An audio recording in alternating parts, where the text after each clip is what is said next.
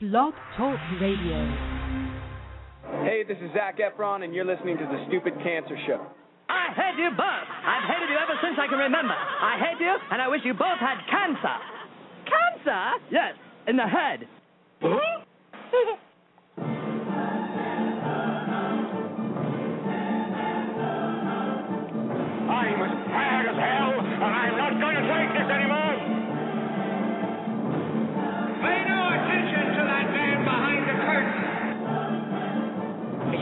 you telling built a time machine?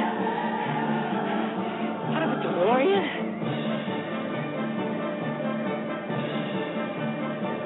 This is the Stupid Cancer Show. Uh-oh. Sounds like somebody's got a case of the Mondays. Because he has a lot of chutzpah.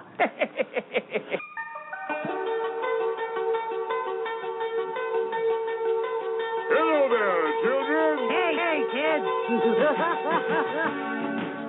People seem to like me because I am polite and I'm rarely late. And now, the hosts of the Stupid Cancer Show, Lisa Bernhard and Matthew Zachary. Not that there's anything wrong with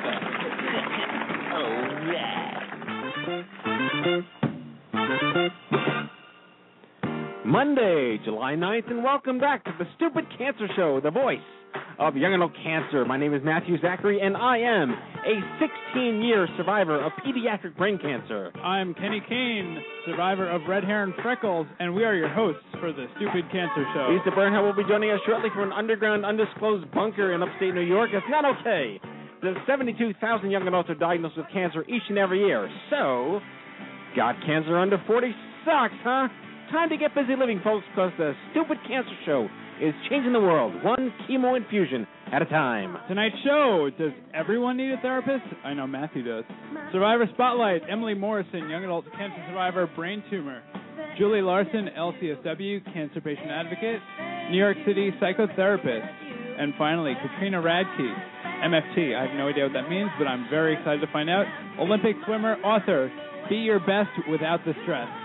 The Stupid Cancer Show is a production of Stupid Cancer, also known as the I'm Too Young for This Cancer Foundation, online 24 7 at stupidcancer.org. We are not your father's cancer society, but we are bringing the cause of cancer under 40 to the national spotlight where it belongs. So, welcome aboard. Another fun and exciting romp the hay on tonight's Stupid Cancer Show, where remission is not a cure and survivorship is all that matters and a stupid cancer welcome to any and all of our first time listeners here on the Blog Talk Radio Network and on iTunes as we broadcast live from the Chemo Deck, our fabulous studio in downtown Manhattan. And a final reminder that the Stupid Cancer Show has a live interactive chat feed during each and every broadcast. We invite you to join in the fun and connect with our friends and ask questions, our guests. And with that, our self ingratiating applause. I've earned it. And uh, from her underground bunker with Dick Cheney, Lisa Bernhardt. I love being with Tricky Dick. Oh, he's not Tricky Dick. He's the That's other the one. Other, he's the other one. He's, I know. Uh, he's the dick of quail hunting. He is. I heard a funny story about him. Um, apparently, he had his like 11th heart attack, and he has like this heart Wait, valve. that's that's a knee slapper. Eleven heart attack. yes, Yes. 11th. Go ahead. Yes. His new heart is like a robotic heart Yeah. that that is its own pump, so it doesn't like it pumps all the blood for him. It has like a belt and a So whatever. he- he's like Iron Man. but he has no pulse. Like it doesn't pulse. It just Really? flows the blood. And it's like this new technology now, and it's creepy because it's really working. It's saving a lot of people's lives, but you have no pulse, but your blood is flowing through your body. Interesting. So what if he were just sleeping and somebody went to take his pulse and felt that he didn't have a pulse and then they thought he was dead? They'd call it. Yeah. and the world would be a better place. His memoir would be like Dick Cheney buried alive. they called it. No, it's a real thing. If you Google like heart with heart transplant with no pulse or something like that, you'll see this amazing technology. I heard that he actually had that procedure, so now he has no pulse. He is the Walking Dead. Wow, that's bizarre. I'm gonna have to Google that. Yeah, it's phenomenal. How could he be so heartless? Anyway, James Manning and Matthew Beckett, gentlemen, How are you? good evening. Good evening. Welcome back. How are you doing? Great. Eh, modest. You guys are like the two old men. it was awful, terrible. Waldorf and Statler are sitting here across I from was, me. I was just gonna say the, the, the dudes from the Muppet Show, right up in the balcony, They absolutely are. and they're actually the two youngest of all of us.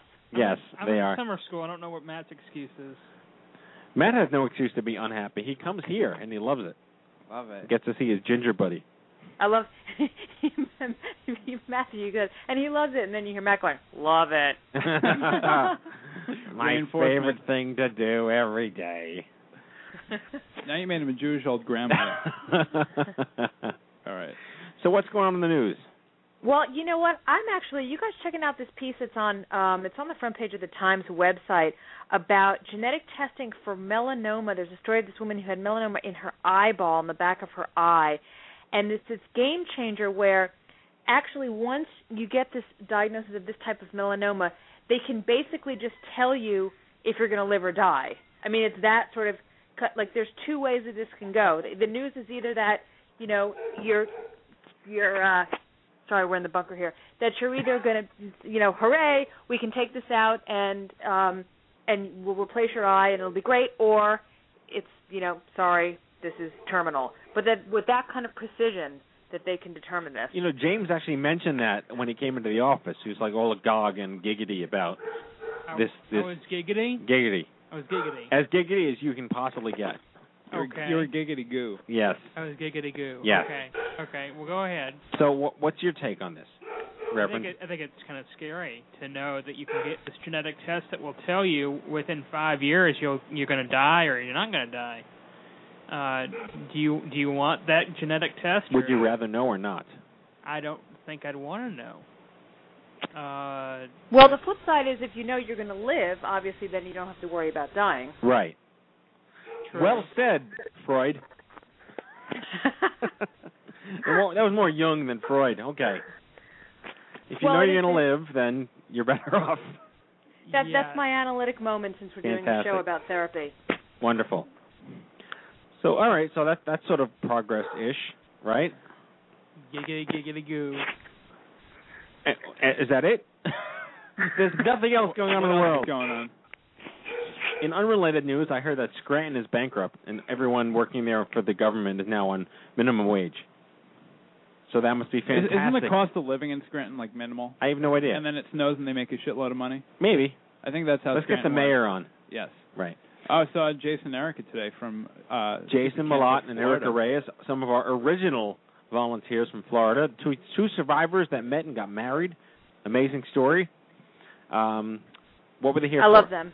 They were here for a, a wedding in Jersey, so they made the trip over the Hudson and said hello. That's an effort. Yeah, and we walked uh we walked partially over the Brooklyn Bridge. Can't say that I walked across the Brooklyn Bridge, but I did I did half the distance because of course you have to come back. Yes. So technically, you walked across the bridge, but twice It halfway. was yeah, it was kind of like how I I quote unquote ran the half marathon, and, then, and then and the bus came along and picked me up. Speaking of that, we have the New York City Marathon coming from November, right? We do. Stupid Cancer, ING. Yes. We all, all the slots. slots are full, right? They are full. That's amazing. And- Stupid Cancer, Wow. ING. We have to get them nice like dry fit shirts that say stupid cancer. Well, yeah, you're in charge of that. Go for it. All right. Kenny, are- Kenny, are you running it? I you know I will be doing shots for every mile that Scott Slater passes. nice. It's going to be the That uh, was the best response in history. Yeah. I no, I, uh, no. I- I'll run two halves. Uh, Just not the- together. right. exactly. And over the course of my lifetime. Yeah. Fantastic. Well, let's kick it off. Let's get to the Survivor Spotlight. She's lovely. She's fantastic. She's sitting here in studio, and let's give her some great music. Tell her how you really feel. I was lying. She's hideous, reprehensible, and scornable. She attended Virginia Tech, diagnosed with uh, astrocytoma a year ago, just celebrating her 25th birthday. She's uh, really a tour de force. Came onto the scene pretty quickly with the Stupid Cancer Universe. Works in finance for Alliance Bernstein, loves to travel. Just got back from a two-week stint in Europe, and returning champion of the Stupid Cancer Show, the one and only Emily Morrison. Emily. Good evening. Hello. Thank you so much. So tonight's show is about therapy, but just for the listeners out there who may may or may not have heard the show that you were on, Mhm. um, tell us about this uh, phenomenal comedy of terrors that has been the last uh, 14 months. Oh man. Well, I didn't even tell you the last thing that my mom broke both her wrists yesterday. Yesterday. Well, Oh. no, she broke them three weeks ago, but she just got the cast, I guess, today.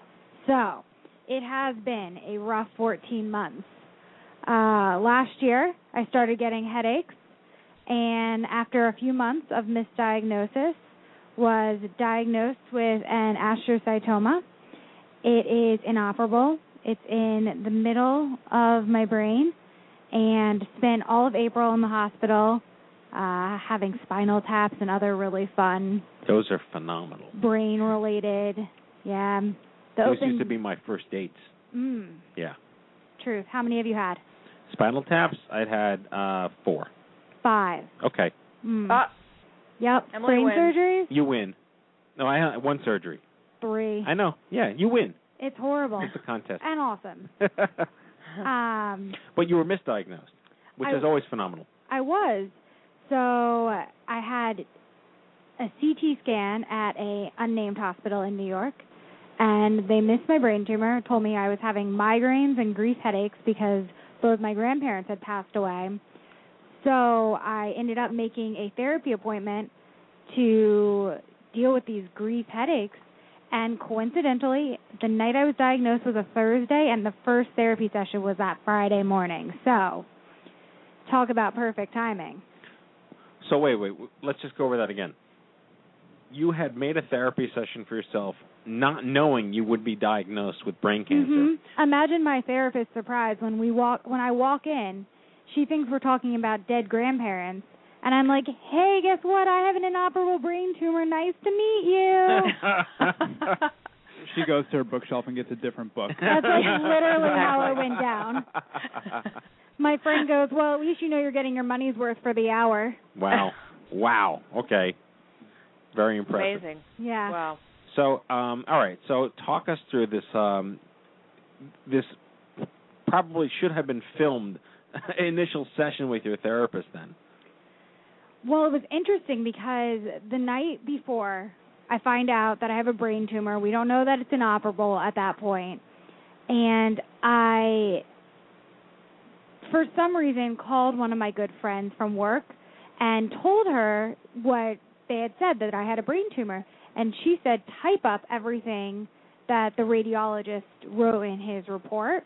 So I typed it up and sent it to her at like 11:30 at night and she called her mom who works for Columbia. Her mom made phone calls all night to get me in with a neurologist the next morning. So I go to this therapy session and while I'm at the therapy session meeting this lady for the first time, my mom and my friend from work are calling me nonstop basically to tell me that as soon as I leave that session, I have to go up to Columbia to most likely be admitted, which I ultimately was.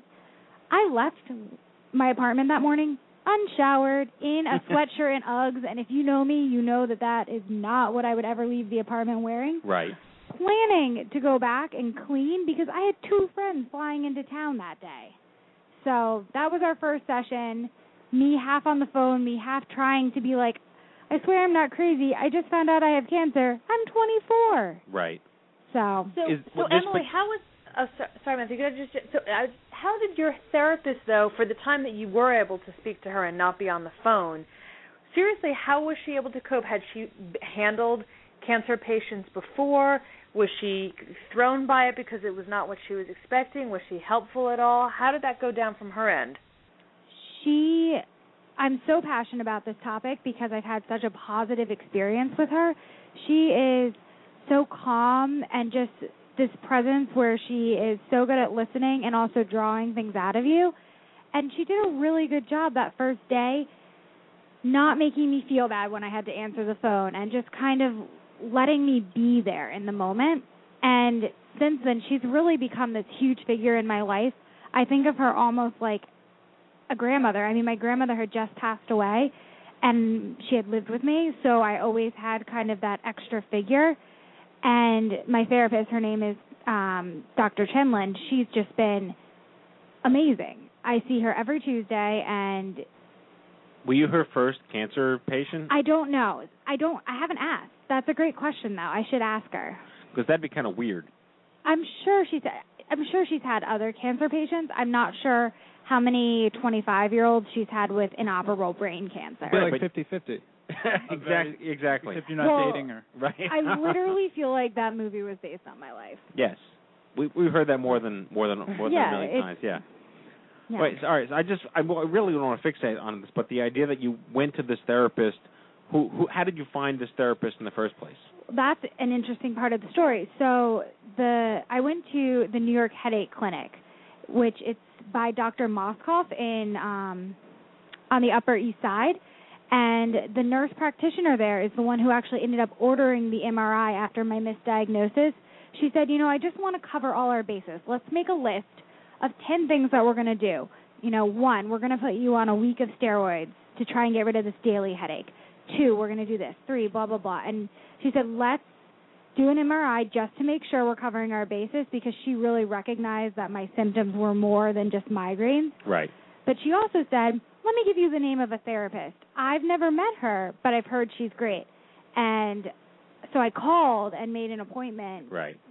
just kind of to follow the list and figure out what was causing me to have all these really bad headaches. So this nurse practitioner, in a word, was awesome because she, She not only was the one who ultimately helped you get Wow. diagnosed, but she presented the entire panorama of everything that a person in the medical field should do Mhm. upon being. I mean, she made sure you got the right diagnosis. She hooked you up with the shrink, a good one, no less. Mhm. Um, wow, we love our nurse practitioners. Yep. Absolutely. She was fabulous. And the owner of the practice, I actually couldn't see him because he didn't take my insurance. He stayed that night that I was first diagnosed, that Thursday night, just in case we had questions about the MRI. I mean, I can't say enough about the New York Headache Clinic. Right. They really they really did their job. Wow. All right. So let's let's talk us through then. How has this relationship with this, uh, you know, unwitting therapist, if you would, Mhm. how has that played itself out over the last year for you? She's really been great. She's become a central figure in my life. Like if I died tomorrow, I'd want her to give what's it called at the funeral? Eulogy. Eulogy. Because I feel like she sees a lot of different sides of me. Like I go in there and I can talk about cancer, I can talk about dating, I can talk about work. She's really focused actually on making sure that I have a full life and I think that's really unique. Right. Wow. That's impressive. Do you think that she has? Do you think that she has sort of cancer-specific mechanisms mechanisms that she uses in her therapy with you, or do you think they're just effective, more general ways in in sort of instructing you or guiding you as to how to live your life? You know, I think I think it's interesting because as a young adult, I'm not sure that the typical cancer mechanisms would necessarily be useful because we face a unique set of needs from a therapist. Right. And so one of the things that we talk about is dating and how do I feel about that? And I think having that outlet has really helped because you shouldn't be 25 with an inoperable brain tumor. It's not normal. No, it's not normal. This is not normal. We shouldn't be having this conversation. No, I'm thrilled that we are. Yes, exactly. So, all right. So, so your friends and family. We talk about young adults having unique issues. This whole show Mhm. was all about being the voice of young adults. What would you say? You know, if you could put together like the the top two or three specific things to you as a 25 year old now, has it been fertility? Has it been your career? Has it been dealing with your friends? Uh, what what would you say encapsulates this past year for you socially? Socially. Oh, I would for me I would say it's been getting back into a routine. I'm so busy. If you look at my calendar, I have things every night. Yes. And it's kind of absurd. Like I'm on chemo after the show tonight. Wow. And She's an underachiever. I know. But I would say it's really weird for me because last summer I had a radiation all last summer. So I literally didn't have a summer. I'm finding clothes in my closet that still have tags on them from 2 years ago, basically. Wow. So for me, socially, it's been just getting back into doing normal things, Keeping going busy. out, drinking. I mean, I go to the oncologist and they hand you the form to fill out. How often do you drink? And I just write daily, and then I write, I hand it to them, and I'm like, I'm 25. What do you want from me? Right. You can tell me that I'm not allowed to shave because of low platelets, but I'm a girl and I'm 25, and that's just not an option. Right. So you're just living your life. Totally. Right. 100%. Mhm. What about Nair? Would they let you use Nair? I don't know. I could bring it up. Or that stuff from 40 year old Virgin when they just ripped his chest open. Waxing? Where, is that wax? Yeah, that Okay. I can definitely do. Okay, good. Fantastic. So, Good to know. yeah. I'll file that away. Where they rip the chest open. Yeah. Nice description. That's nasty stuff. So, Okay. So and so looking into the lens of your mortality, which is what every young adult go, uh, goes through when they're dealing with this, regardless of how long it lasts. mhm. We were talking before the show about how I'm 16 years, 16 and a half years, like coming up on 17 years, and every time I have a hiccup, I think there's something wrong with me. Absolutely. It never goes away. Cancer sighted. And I remember, yeah. What did I call it? I call. I forgot what I said before. It was really funny, but the, I call it neuro crazy. neuro crazy. I like that term better. But the, I remember being in the thick of it, and like within that first six months or year, uh, dealing with this issue. And I, I was 21, so I was I was like a noob compared to what you are 25. And the whole point being, how do you just wake up every day and get things done and not worry about what you're going to worry about anyway? You want to know what's really funny about that question? When I started at my job at Alliance Bernstein in 2009, I wrote this whole proposal for how I wanted to bring in college students to the firm and do like a you know half day program with them, and I presented it to a senior manager, and he looked at me, and his only question was, "When you wake up in the morning, what do you think? Like, what is driving you to be like this?" And I think the answer is the same. It's just what you do. It's Right. who you are, and that it, it you just live. You live your life every day. Right. It, is it that simple? I mean, there's just no other option. Right. Well said. Lisa, anything else? No, I just I love Emily's attitude, and uh I love that she's you know I I- think that's a really good point. What you said, I mean, it's not only the the unmet, unique you know set of issues that we talk about all the time, like you know fertility and jobs and all that stuff, but down to what Emily said about you know I'm 25 years old, I'm going to shave you know my legs and under my arm like that And drink level- alcohol. yeah and that level of minutia of things that are important in our daily lives that you know you just don't think about that of course i mean that it's so disruptive and you know i just i just find it fascinating all those you know on that granular a level Mhm. um of what a young adult has to deal with that's just so so vastly different from any other age group Sometimes I feel like a pregnant woman, like I'm not supposed to eat sushi because Yeah. the risk of getting a foodborne illness is higher. But you know what? I love sushi. Well, that Yeah. also beckons the issue of like nutrition, and you know, you just you just want to be a 25 year old, but is there any sort of reality check in there about what you really should maybe not do, like eat Twinkies and smoke? I mean, I wrestle with that daily. We know that cancer feeds on sugar. Right. So the fact that I had a chocolate chip cookie at four o'clock today, I know that that wasn't the best choice. But I'm 25. I've always said, ever since I was diagnosed, that if I was going to die tomorrow, I wanted that bacon, egg, and cheese biscuit today.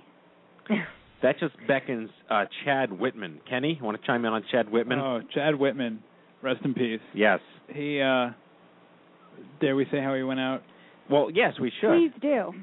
So Chad Whitman was he could give a shit about anything besides just rocking all the time. He he had a stroke. Well, you, you go into it because you know the. Well, he was the most flamboyant gay gentleman I've ever met in my entire life, and he was an extraordinary human being. Mhm. He was diligent, professional, responsible, mature, but he just loved to live his life every second of the day, regardless of his brain cancer, which ultimately was not what, what killed him. He he uh, was uh, he went back home to New Mexico. He was interning for us and volunteering for us for over a year and a half. Mhm. Amazing, amazing guy. Um, Went back to nursing what- Kenny, school. tell just the the story of your first day. At the Oh office. yeah, yeah. So like I, I find out about the organization in, in a school cl- uh, class at school, and I come in for like day number two after meeting Matt with a group of other people, and I come to this room, uh, Suite 801, tiny little room, and it's Chad dancing the house music, like like shaking in like short shorts. yeah, like shaking his ass. And I'm like, um, here for the internship. He's like, oh, come on in, cutie. Just sit down at the on the couch, and uh, Nice Ma- Matthew, there, Kenny. Matthew will be right back. All right, I, I will do a random visual. All right, he was Agador Spartacus from the Birdcage. God. Does anyone know what I'm talking about? No, I'm too young for this.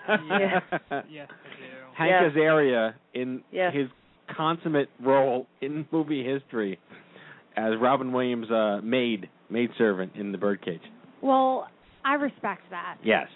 I mean, Well, at- we didn't finish the story. He- Yeah, he, had a he went back to New Mexico, uh, had a stroke, and went into the hospital. And it turned out to be um, um, his melanoma spread to his brain after he was like cured Okay, of it, and he basically died while what he's smoking a cigarette. Yeah, he had a stroke while smoking a cigarette in front of the hospital. Yeah, Oh God. he went out the way he wanted to go out, Mhm. and God bless his soul. Well, I got to tell you, at OMG this year, Sue and I walked into the breakfast and took a look around, and we were Yeah. like, "Oh no, we're not eating this." We went to McDonald's and got bacon, egg, and cheese biscuits, large diet coke. Wait, we were too healthy for you? oh, it, there was just absolutely nothing that we were going to eat. Food Inc. called. And got McFlurries Oh God. for breakfast and walked into the room of all the cancer survivors carrying large diet cokes and bacon, For- egg, and cheese biscuits For breakfast. for breakfast. God bless Wow. you. Okay, now I have to just beg well, before we let Emily go. This just begs the question. So, is there is there do you on the flip side of that? Are there moments when you say, you know, I have to have my smoothie now, or I have to have this? Do you have moments where you go the other kale. way, or no? yeah. Um. Well, you know what? And maybe Here's- it's no. well, here's the thing. For example, today I was getting a salad for lunch, and I had one more thing to put in it, and I was like, well, let's just throw some broccoli in because you know that broccoli fights cancer. So it does go both ways. I'm just not gonna. I'm not gonna let cancer take any more of my life than it already has. right. Well said. I just pulled up some images of Agador Spartacus, and I'm going to throw it up in the in the chat room. I want to feel like I have some relevancy whatsoever. All right, It's a great visual. some. All right, so Chad Whitman was was Agador Spartacus. Yes. He sounds awesome. Kenny's agreeing with me. I look forward to meeting him one day. Oh yes. What? No. Let's be nice. Well, we're all going to meet him one day. exactly. Exactly. Okay. He'll be smoking a cigarette out front. He will out the gates. Out oh, the gates. great. All right. Well, Emily, you're sticking around for the show, but thank you so much for being our Survivor Spotlight. You rock as always. And now on to the news. Hello, I'm Kent Brockman, and this is Eye on Cancer. Just the facts, ma'am. Okay, during this part of the show, we announce our uh, fabulous Something. cal- calendar of events, and we don't want you missing out on some cool stuff going on. If you have something you want us to talk about during this part of the show, send an email to info at stupidcancer.com. Kenny. All right, coming up, we have the Stupid Cancer Happy Hour, North Carolina, in the Triangle area. That's on July 10th, followed by a New Jersey Happy Hour on July 25th, another Happy Hour August 1st in Denver, and finally, uh, leading into the WTF Life with Cancer conference on August 4th, we have a Stupid Cancer DC Metro Happy Hour on Friday, August 3rd. And you can find out about all of these and more at events.stupidcancer.com. All right, the mailing list for the sixth annual OMG Cancer Summit in Las Vegas next spring is at omg2013.org, soon to be its own Facebook group coming your way very, very, very soon. Click in the upper right hand corner at omg2013.org and sign up for the mailing list for the latest in uh, dates, venue, agenda, registration, players club, and other exciting information. The Stupid Cancer Forums have over 2,500 members. This is your premier online community connected with survivors, patients, parents, and caregivers just like you. Visit stupidcancerforums.com and sign up with one click through Facebook. And finally, it is official. OMG East 2012 is being held on September 15th at Baruch College. Emily Morrison in studio will be one of our survivors on the panel in the afternoon. This special one day event will be limited to the first 150 registrants, so visit OMG, oh wait, what? east.omg12.org. That's east.omg12.org now and register. Limited seats, free event, and a special VIP after party in the evening that night. And that And is that your is your stupid, Stupid cancer, Cancer news. News. Okay, we got Julie and Katrina dialed in. Let's read their introductions. All right. My first guest. Oh, this is a really, really, really, really, really old bio. I'm reading it with, Okay, let's- with you. I'll just say that Julie Larson is one of the premier young adult psychotherapists in the New York City area, formerly from Cancer Care, heading up their young adult program. She's been all around town and then some with speaking engagements, leadership, uh, support groups, and more. Uh, All we- over the place. All over the place. We and, love her. And uh, Katrina Radke, uh, from the farm town to Olympic swimmer to bedridden and beyond, the therapist Katrina Radke uses her inspirational story, professional experiences, and powerful yet simple tools to help you find what drives you to be your best while feeling deeply satisfied in all areas of your life. Uh, her life changing book helps you awaken the lost aspects of yourself to become more aware of your impact and importance. Please welcome Julie Larson and Katrina Radke.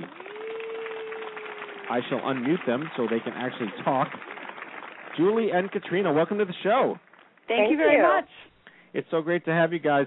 You know, the, it, we've never done a show about therapy, and there's such a stigma, especially when you're in- in New York, because there are people that really don't have like quote real problems that have therapists, but then there are people that have like real problems and need therapists and don't think they do.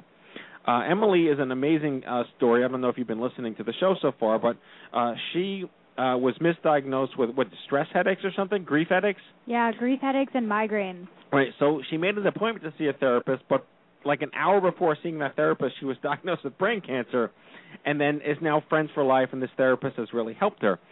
So, uh, just a really interesting conversation piece about how young people deal with therapy for like benign reasons, no pun intended, or malignant reasons, pun intended.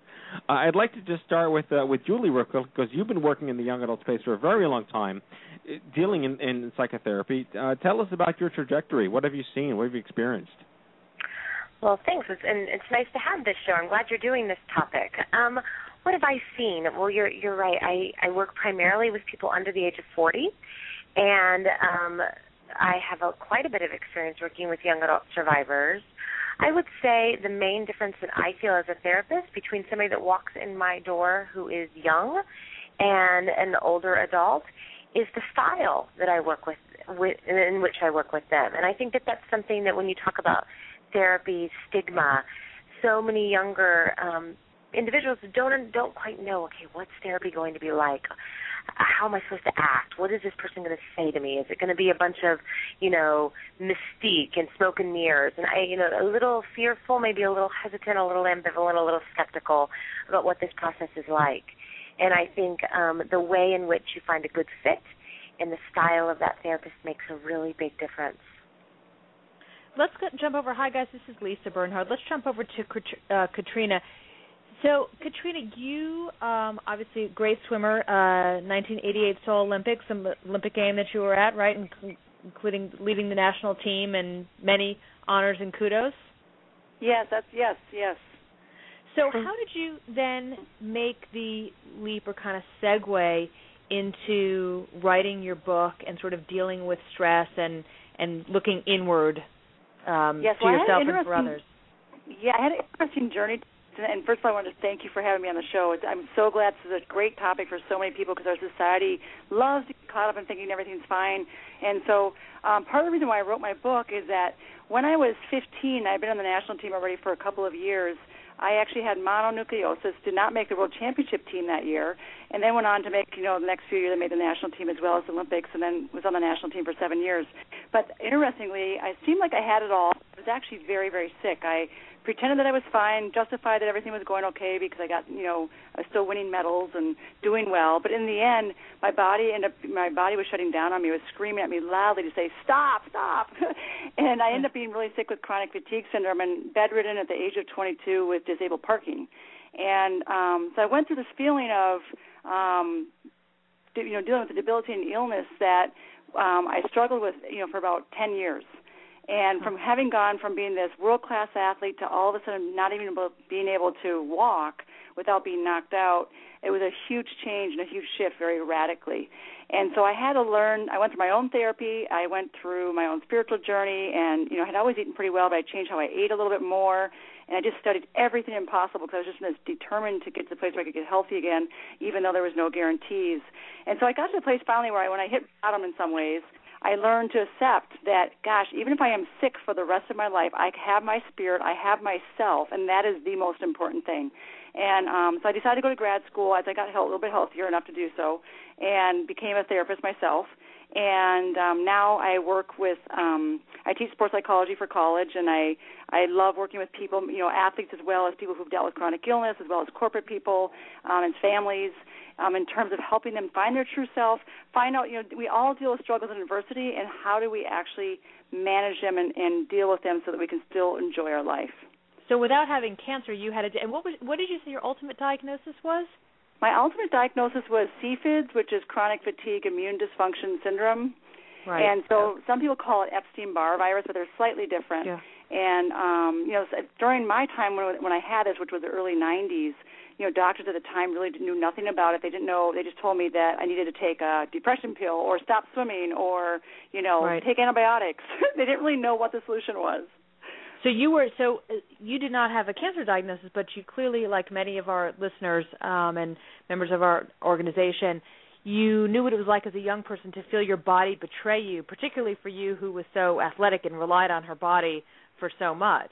Yes, I, I feel like I feel like I understand people with cancer, and I mean my father's actually gone through brain cancer, which is obviously he's older, but it's it is interesting, um, especially young people when you meet them who have gone through something so so hard. A very, very much a hardship physically, and then it becomes a mental emotional hardship.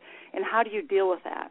And so, like listening to Julie, I totally agree. I mean, working with somebody um, who can listen to you and be a third party to help you guide you on your path is so crucial. I know for me, when I saw my therapist, I loved her. I mean, I, I first went to somebody who I didn't really know if I totally trusted, and so I went to her twice, and then I found another one, and I, then she was somebody I stayed with for two two years, and she was somebody who got me to realize that okay, my will had gotten me very far in my life, but I had to really learn to let go and surrender, and that was a big piece of my learning, as well as learning to ask for help. Well, if I could bring back Julie for a second, you know, we we've done um we talk about get busy living and we talk about the unique issues of young adults. We've even done radio shows called All Young Adult Diseases Suck because the issues that are faced dating, self-image, fertility, employment are kind of universal regardless of what's what's affecting you. But uh, you know, Julie, what what do you find are the most interesting coping skills or or um I, I guess psychosocial uh, mechanisms that the young adult patient um uses? I mean, Emily here just has gumption but a lot of people don't have that innate personality. Mhm. Well, I think that you know your young adult years, healthy or not, wherever you are, being in your 20s and 30s is all about building. Whether you're building a career, you're building social network, be that friendships or dating, you might be getting married and building a family. It's about you know climbing and building and gathering. I would say, and um and when a diagnosis interrupts that, you, you can feel very obvious that you can feel very interrupted. You can feel very pulled back, stagnant, you know, frustrated. You know, and, and at the same time, there's and I, you know, re, you know, I hesitate to use this word, but there's opportunity there to learn. And I think part of young adulthood also is understanding yourself and coming to understand what your not only your strengths are. We all can pretty much begin to to begin to identify our strengths, but also begin to learn what maybe our weaknesses are, and that that's okay, and that everybody has that. And how do we compensate for those weaknesses? How do we surround ourselves with support around those those um, those parts of ourselves? And I think understanding and learning yourself is the vital component to what this age is and what um, therapy kind of helps you to understand. So how you get to know yourself in a different way so that you can keep moving forward in, in fulfilling in fulfilling directions. Yeah, and Katrina, one of your um one of the things I read about you is that you know you, in sort of in overcoming your challenges or in recognizing that you perhaps have the potential to to live with and beyond them, it it in turn can create leadership in that sense. And I, we sort of really found that in the young adult cancer movement, which is really only about five and a half or six years old, that a lot of young adults don't realize that they have the potential to really just live their lives, but it's given them a platform to give back to the next them. Is that something that you you you uh, you impart? Yes, absolutely. It's funny when I was in my early 20s, I, you know, listening to Julie and listening to you talk about this. Absolutely, I was in a place where, you know, like a lot of people who end up having a serious illness at a young age, it can seem so devastating because your life is all no longer able to just go date. I remember for me, I was so sick I couldn't even talk on the phone because I had no voice, and um, you know, let alone be able to go out with somebody for a meal um, or something else. And so, I guess for me, I knew I always had to write my book, Be Your Best Without the Stress, and I knew it was going to take a while because I had to do my own healing and journey first before I would be ready. And I feel like because of that big experience, I really want to be able to help people, and I have been doing this, influence them to find their true self, trust that it's okay to go through what they love, even if they are sick. There's still pieces in their day that they can enjoy. I remember one thing my therapist had said to me when I was um, in college. She said to me, you know, I couldn't sleep. I was so sick. I just my body ached so much that sometimes I'd be lucky to get a couple hours sleep, and sometimes I'd have my most lucid, clear moments at like 2 a.m. in the morning. And she said, enjoy that time. Get up and journal. Get up and draw. Get up and paint. Do something that's you know something maybe I never couldn't do, but allowed me to feel alive.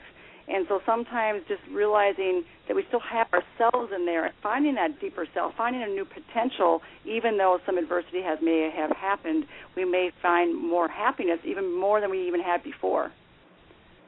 Julie, let's talk about um, how you deal with people uh, the, the concept of fear, and obviously, which is anybody who's going through cancer or any other illness um, at a young age. Um, when you get an initial diagnosis and somebody is just overcome and over almost paralyzed with fear, what are the steps that you use to help them work through that? I would say that um, the type of therapy that I in, in um, that I begin with with most of my clients is something called CBT, cognitive behavioral therapy. Mm-hmm. And what cognitive behavior, and that's usually how I begin. I, I can move in different directions after that. But what cognitive behavioral therapy is, is it's the connection between what you're thinking and what you're feeling. So if a feeling such as fear or anxiety is overcoming and overwhelming and just very, very difficult to grab onto, part of what I'm looking to understand and helping my clients to understand is what are you thinking about? And are those thoughts that you're having that are driving that feeling, are they accurate? Because if they're distorted in any way, then your feeling is distorted. So I have people do a lot of homework when they see me and begin to kind of journal their thoughts or begin to self observe and come back to me with what those thoughts are so that we can look at them a little more closely together and and then maybe take some of those thoughts and, and find ways to ground ground ourselves, ground you around you know facts. I tell people all the time, you know, we need to live in a place of what is, not what if. And so, how do you kind of come to understand what is is?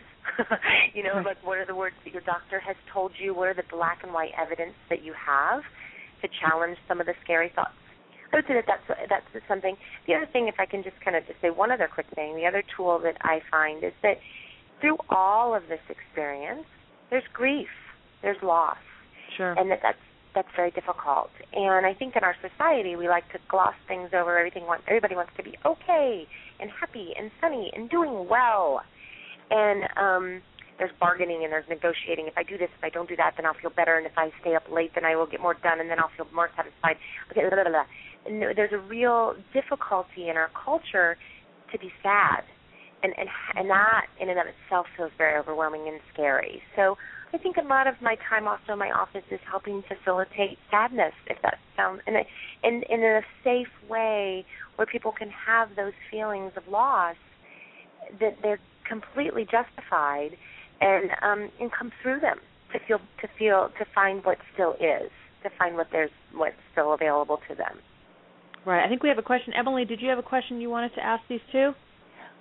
Hi, Julie. It's Emily. I did have a question, but you kind of just answered it. I think what you're touching on there, what is, not what if, is so great because, I mean, Matthew says I have gumption and I just deal with it, but it's true. I definitely feel like my body betrayed me and I grieve the life that I want and might not get.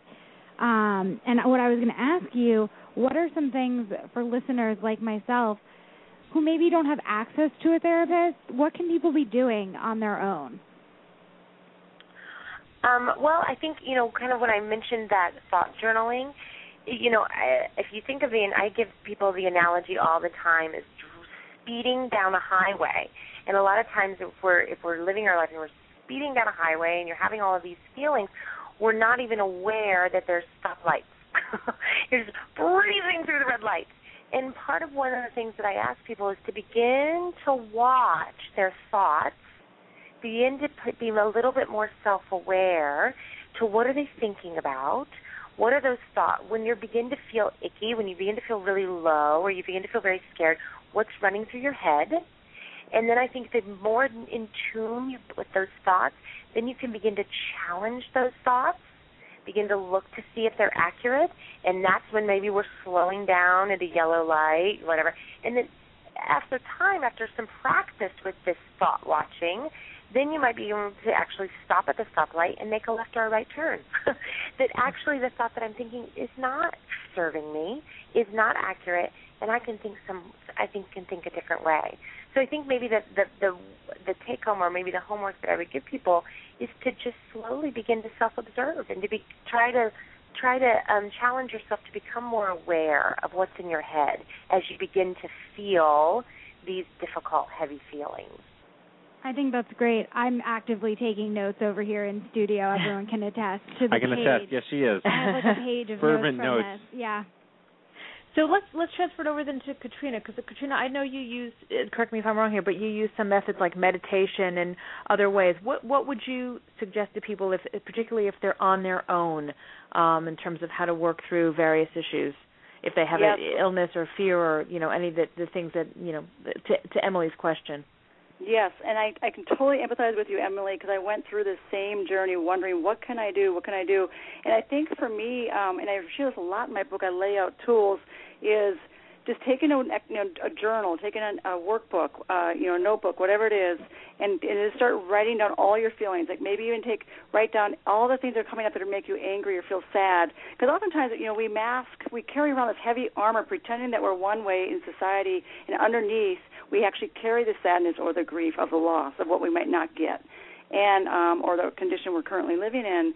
And so, learning to be able to re- remove the shell from our bodies and be able to free ourselves up to acknowledge our fears, acknowledge our sadness, write it all down. You can always throw it away, burn it, tear it up, whatever you want to do, and that's freeing also.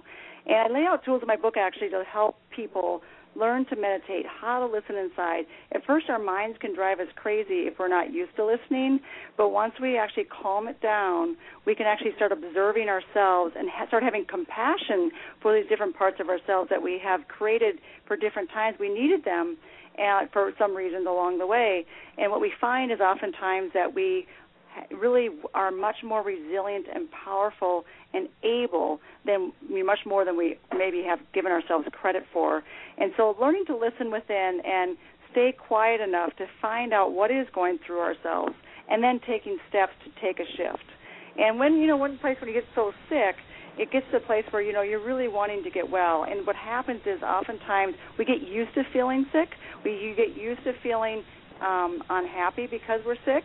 So we have to be willing to start feeling good. And so I share one simple exercise. It's just I call it smiling high and looking up at the ceiling, putting a smile on your face just because you can, and just go, yes, this is good, you know. And just by changing all the muscles in your face, changing the physiology, you literally can change your emotional state. Once we start doing that, we can start creating the intention of allowing ourselves to have that, even if we're still sick. We still allow ourselves to start appreciating the little moments in our day. And from there, we start attracting more energetic frequency that allows us to be able to move forward towards potentially being healthy again, too, depending on the situation.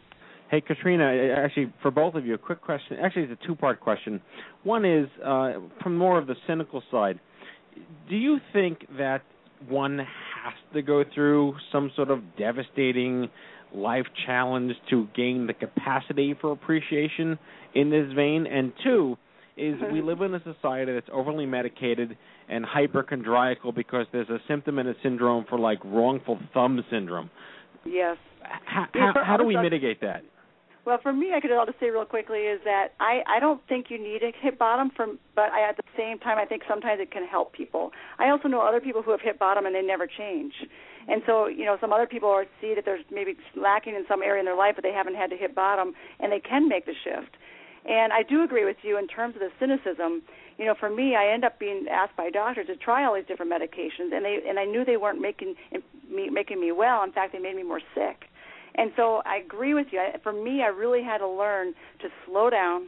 I had to learn that you know I can't just do X, Y, and Z and be well in three months because three months came and went, and I went through for you know several years of trying to manage my life in a new way with being sick. And I think people need to realize that you know, we can't just go have a quick fix. We can't just pretend like everything's fine because then we're just carrying around more and more and really almost getting more sick.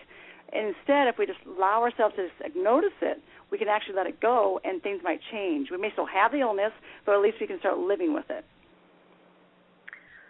Um, do you want me to comment on this too, Matt? Sure, Julie, that'd be great.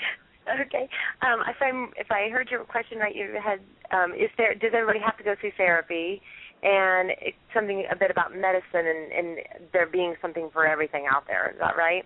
Yeah, I mean, I, yeah, I mean, it's just like it, we, it's a combination of do you because you you pretty much only treat young adults who've gone through a catastrophic medical situation. I mean, do, have you at all worked with young adults who, I mean, it's not a contest, but have gone through like maybe lesser issues? Yes, I have young adults that come to me for a variety of issues.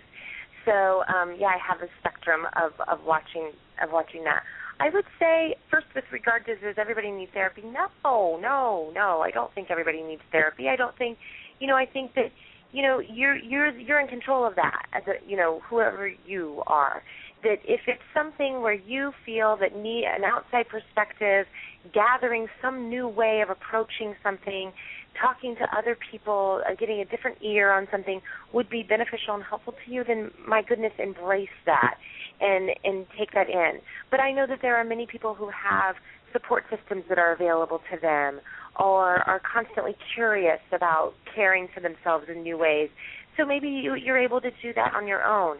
I think that um, Katrina mentioned keeps saying pacing and slowing down, and in at this time in your life, 20s and 30s, and and especially in New York City, and I know this is nationwide, so we might be list other people across the country listening. In big city areas, slowing down is a foreign concept. I mean, come on, really, slow down. So that is such an, a foreign thing to be thinking about, and none of your peers are doing that either.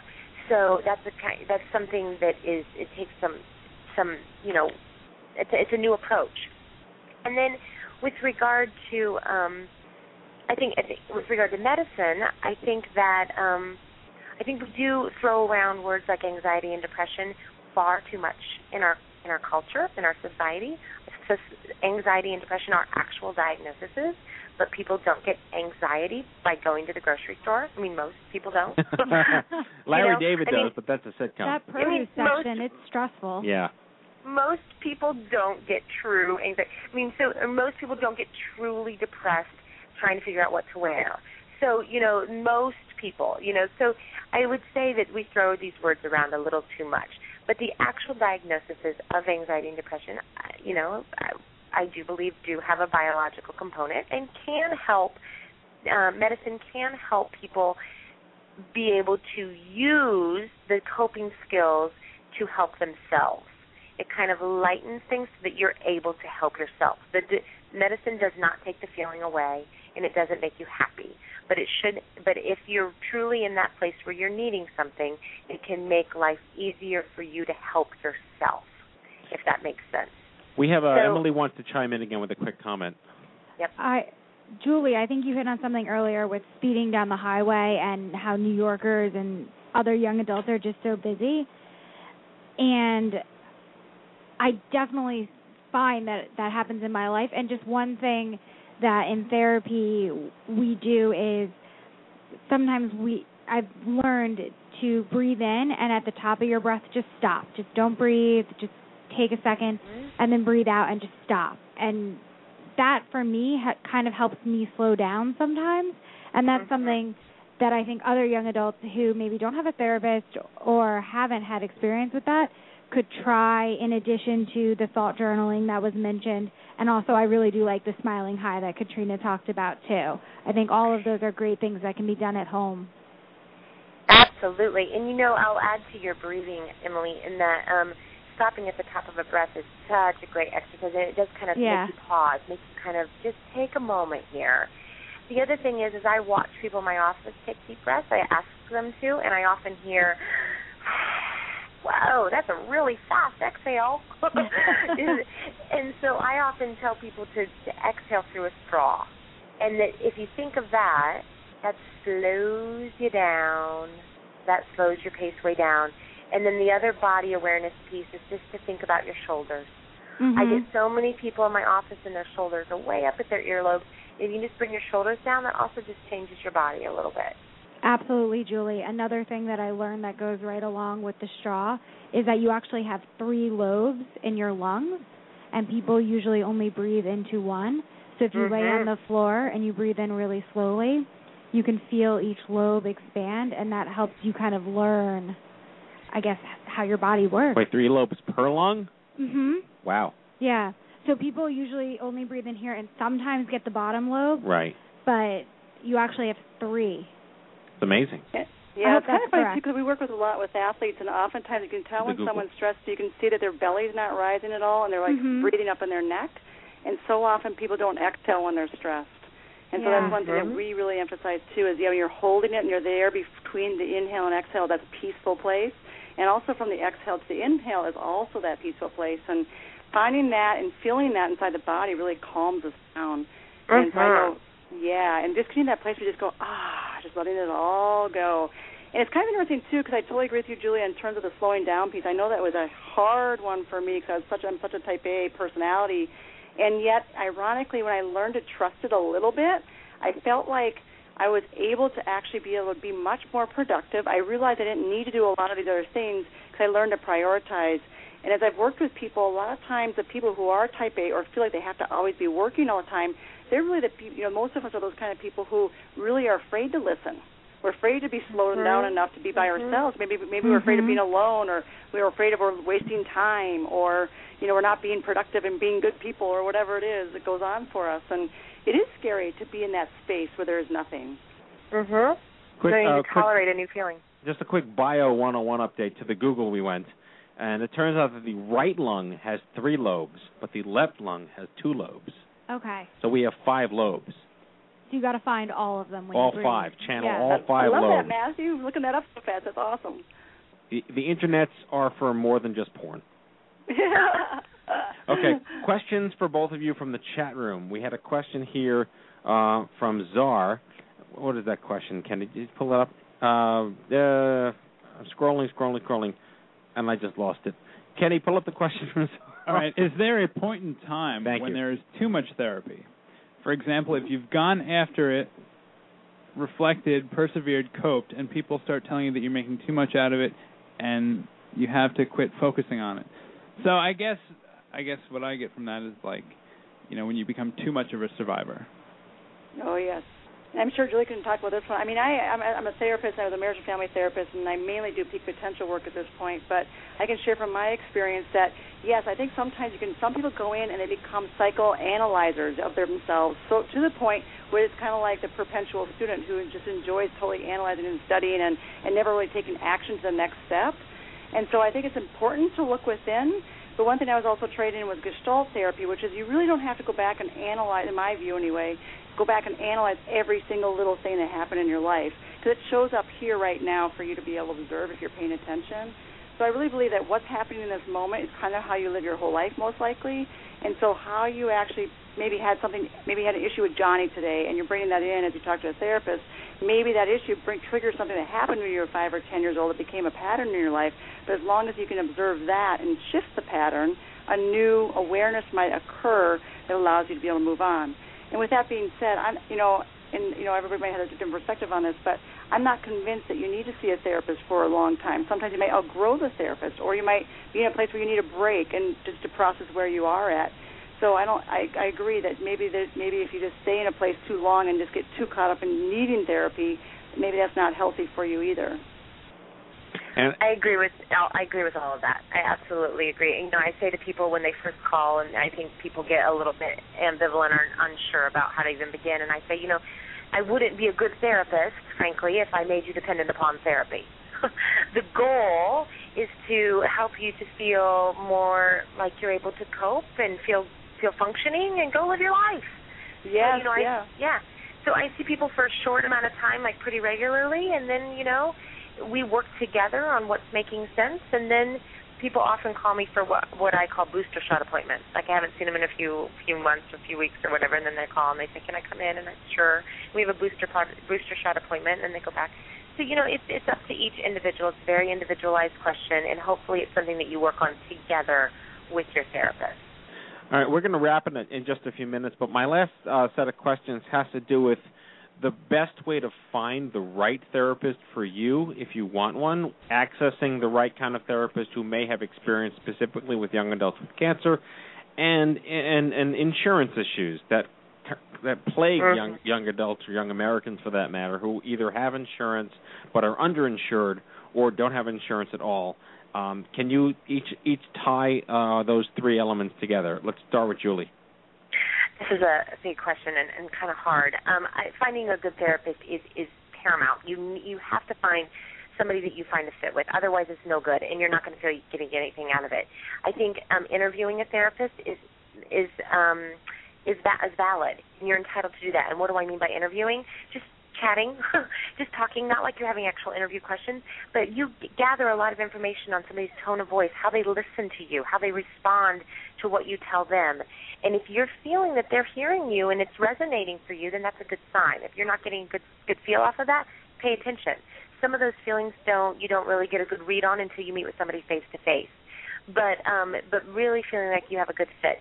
Um there is a there is a resource out there that I I don't know how many people know, but Psychology Today has a zip code finder where anywhere you are in the country, you can go to psychologytoday.com and you can put in you go to there's a tab find a therapist and you can put in a, your zip code and it will bring up people all within your area. You can check off what you want them to specialize in. So let's say you want somebody for grief for illness for uh, I don't know fertility for whatever it is you check those off people that register themselves there identify their specialties and then you can be they write a blurb so it's kind of like the match.com of therapy finding and you can begin to search and see what you find there that's a good resource And insurance?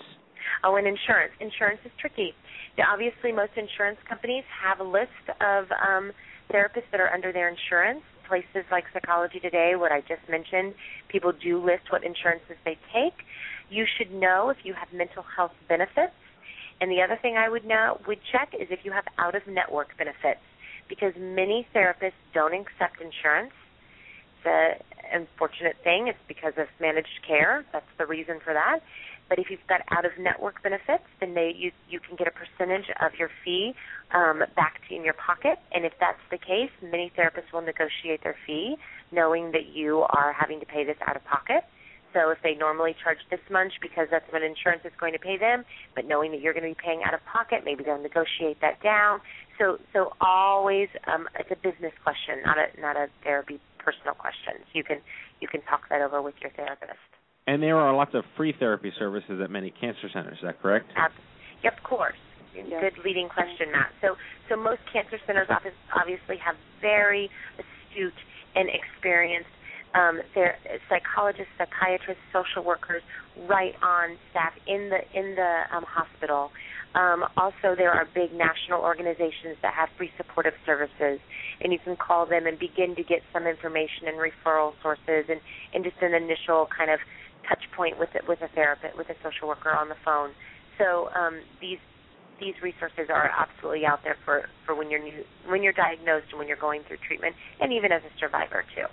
And All right, Katrina, we just take, yeah, take us out, Katrina. yeah, we just we just have about a, a minute left, Katrina. If there's anything Sure, you I wanted to totally add to that. agree a lot with everything she said. The only thing I might add is that um, trust yourself when you do the interview with a therapist. I totally agree with doing an interview, and um, I think it, you'll know. Like you may call three or four people and and say, "I'll get back to you if I'm interested in working with you," because you and be okay with that. Know it's okay to do that. That's taking care of yourself. Um, because oftentimes, and like I said, I went to one and knew that it wasn't the right one initially. So trust trust yourself. You'll know intuitively what's best for you on that, and um, and be on your path. Know that you can. It's, you're never alone. That you're you're. There's a lot of people out there who are willing to help you. Great. Amazing. Thank you both so much. What a great show. Really helpful. Really, really good. Really good Okay, stuff. thank you so Emily much for having approves? us on. Signed off. Yes. Ju- Julie, an old friend, and Katrina, a new friend to the Stupid Cancer family. Thank you both so much. All right, Thank you so Julie much. Larson, and Katrina Radke, thank you guys so much for everything. Good luck. Thank you. Thank you. You know, I'll just uh, I just want to chime in real quick that I I spent the first year of my diagnosis and subsequent treatments alone. No therapy, no all my friends went off to grad school. It was god awful horrible. Um yeah. I mean my parents were great, my brother was great, and my my closest inner core of friends were great, but it was everyone says it wasn't the same as finding someone else or having the right kind of therapist. And honestly, I feel like p- part of my life was saved by finding the right therapist a year later. I was really angry it took me a year to find this woman, but she counseled me and she became uh, like an aunt. And I still see her once a year or so just to follow up, but she's seen me through my survivorship. She's seen me through starting to play piano again, getting a job, meeting Jessica, my wife, uh, having children, building this organization, and and it's just been such a very special value. And and Yeah. just from a personal perspective, therapy, the right kind of therapy with the right kind of person, the right relationship will really make all the difference. And 13 years And- later, you hired me. Yes. To keep you sane on a daily basis. exactly. And I think I think also just as a last thought, you know, sometimes it's really difficult to go through therapy while you're going through treatments or when you're first diagnosed because Great there's so much that you have to be focused on, you know, just to just to heal yourself physically. And I think for me, a lot of my emotional fallout came once all the treatment was over. Once I kind of walked away and the doctor said, "Okay, bye-bye." I was like, "Okay, now what?" And Right. that's when I fi- found myself really emotional. I didn't really have time to be emotional, you know, while I was getting chemo and getting having surgery and all of that. I was too focused on those tasks at hand. But once that was over and I tried to pick up the pieces of my life and get back, that's when the floodgates opened emotionally, and that's when therapy really came in handy. Well, they say the the worst day of your cancer treatment is your last. Yeah, yeah, But exactly. then you just the the rug gets pulled out, the anchor gets lifted up, and there's you know who knows what's next. Yep. Anyway, good stuff from those folks. Good stuff. Good stuff. Yep. All right. Well, thanks, Lisa, for calling in from the bunker. We'll see you next week. Absolutely. And uh, now it is time for our closing sequence. Prepare to activate. Uh, I hear there's rumors on the uh, internets. You ever seen a grown man naked? And so, to all of you, a fond farewell. Hooray, I'm helping. You are a meathead. Oh, Magoo, you've done it again. That was so terrible, I think you gave me cancer. All righty, folks. That is tonight's show, our 232nd broadcast. We hope you had as much fun as we did poking a stick at stupid cancer. Mr. Kenny Kane, Matt Beckett, James Manning, the lovely Emily Morrison, Katrina Radke, and Julie Larson. Thanks for coming on the show tonight. Next week, what the hell is a telomere? Genomics and the future of psychosocial well-being through the scienciness of cancer. You can't miss next week. It's going to be an epic show. Amazing biological breakthroughs going on. Uh, featuring Dr. Laurie Wenzel from the uh, Professor of Medicine and Public Health at UC Irvine, Dr. Ed Nelson, Associate Professor of Medicine and Molecular Biology at UC Irvine, and Dr. Lisa Lambert, Survivor Spotlight at the uh, Young Adult Breast Cancer Survivor. She's a JD at UC Irvine. It's a UC Irvine Palooza. If you've missed any of our past shows, download them all for free on iTunes at itunes.stupidcancer.com or check out the archives, all five and a half years of them at stupidcancershow.com. Remember, folks, if it ain't stupid, it ain't cancer. Live from the chemo deck, on behalf of Lisa Bernhardt, myself, and our whole team here at the Stupid Cancer Show, have a great week, and we'll see you back here next Monday.